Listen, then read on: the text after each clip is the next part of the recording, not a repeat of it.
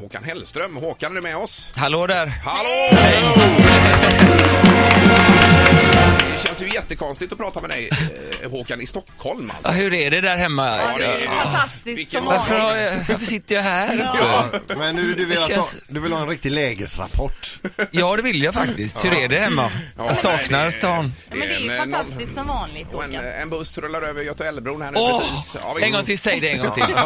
Säg det en gång Vi till. kan även senare smsa det om det blir broöppning här. Ja, det- Åh, fy fas. En resning alltså. jajamän. Gör det. Håll mig underrättad. Eh, En okej. göteborgsk resning. Ja, visst. Ja, jajamän. Eh, Men Håkan, du har ju varit med överallt nu senaste tiden här och vilka recensioner du får i tidningarna idag också. Är det så? Ja, ja. Har, du, har du läst eh, allt? Mm. Nej, jag har inte läst någonting. Nej, Vad- Berätta för mig då. Eh, f- Fyra getingar här, det kommer att bli klassiskt live, Håkan Hellström. eh, Jag läste någonstans, du kommer inte kunna sluta lyssna, stod det i någon eh, överskrift. Ja, det får man nog hoppas att de kommer att göra ändå.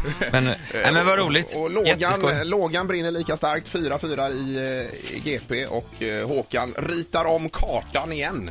Ja, men när du får fyra blir du förbannad att du inte får fem då.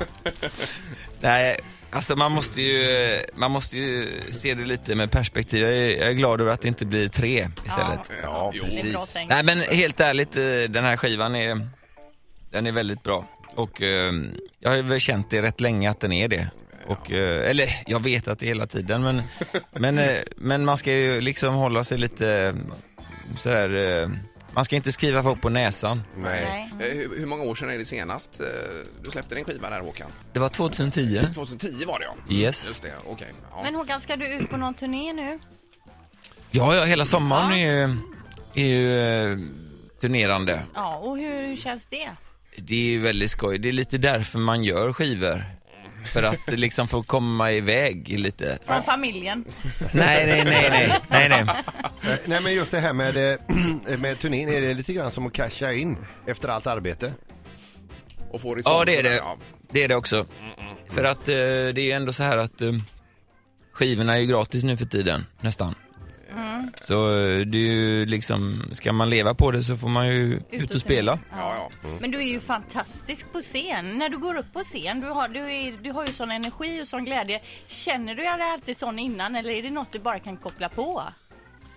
Ja, alltså det, eh, det är inte alltid man är hundraprocentigt i form sådär, men eh, det brukar komma i i femte, sjätte lå- eller brukar, det gör det alltid. Antingen, antingen är det första eller är det andra låten eller också är det liksom femte eller sjätte. Så, men jag kommer alltid igång, det gör jag. Ja. Jag tänkte på när du var hos Skavlan nu i, i fredags, du var fantastisk. Och den här storyn du berättade här om eh, med bilkörningen och att du hade gjort fingret och det. Var det något ni hade kommit ihop er om innan att han visste att du skulle berätta den här eller ploppade det Nej. bara upp? Nej, han började fråga om bilkörning och ilska och eh, rutin och sånt där. Jag gissade att han hade eh, snappat upp att jag eh, hade tagit 100 körlektioner för att få mitt och kört mot rött, rött och sånt där när jag körde upp. Ja. Vilket jag ju gjorde då första gången. Så att jag trodde att han fiskade efter det men jag, så drog jag mig till minnes en annan eh, liten anekdot som utspelade sig. Mycket konstig grej uppe på Masthuggsberget för ett, ett år sedan ungefär. ja Det är när du alltså fantastiskt duckade. roligt. Och sen Jag glömde, ja, Ja, precis. Och så tittar upp så stod han där snubben. Jag glömde att säga det att jag åkte och hämtade barnen på dagis efter det. Oh, ja. och Men du, han, Det eh, var lite... När du hade legat där hukad i bilen då i tio minuter för att du var lite rädd och reste Nej, nej. dig upp och han sitter här på utsidan. Kände han igen dig som Håkan Hellström, artisten? Mm. Fan, jag undrar om man kan välta det här bordet som står framför mig. Jag försöker. Jag försöker. Förlåt, vad sa du?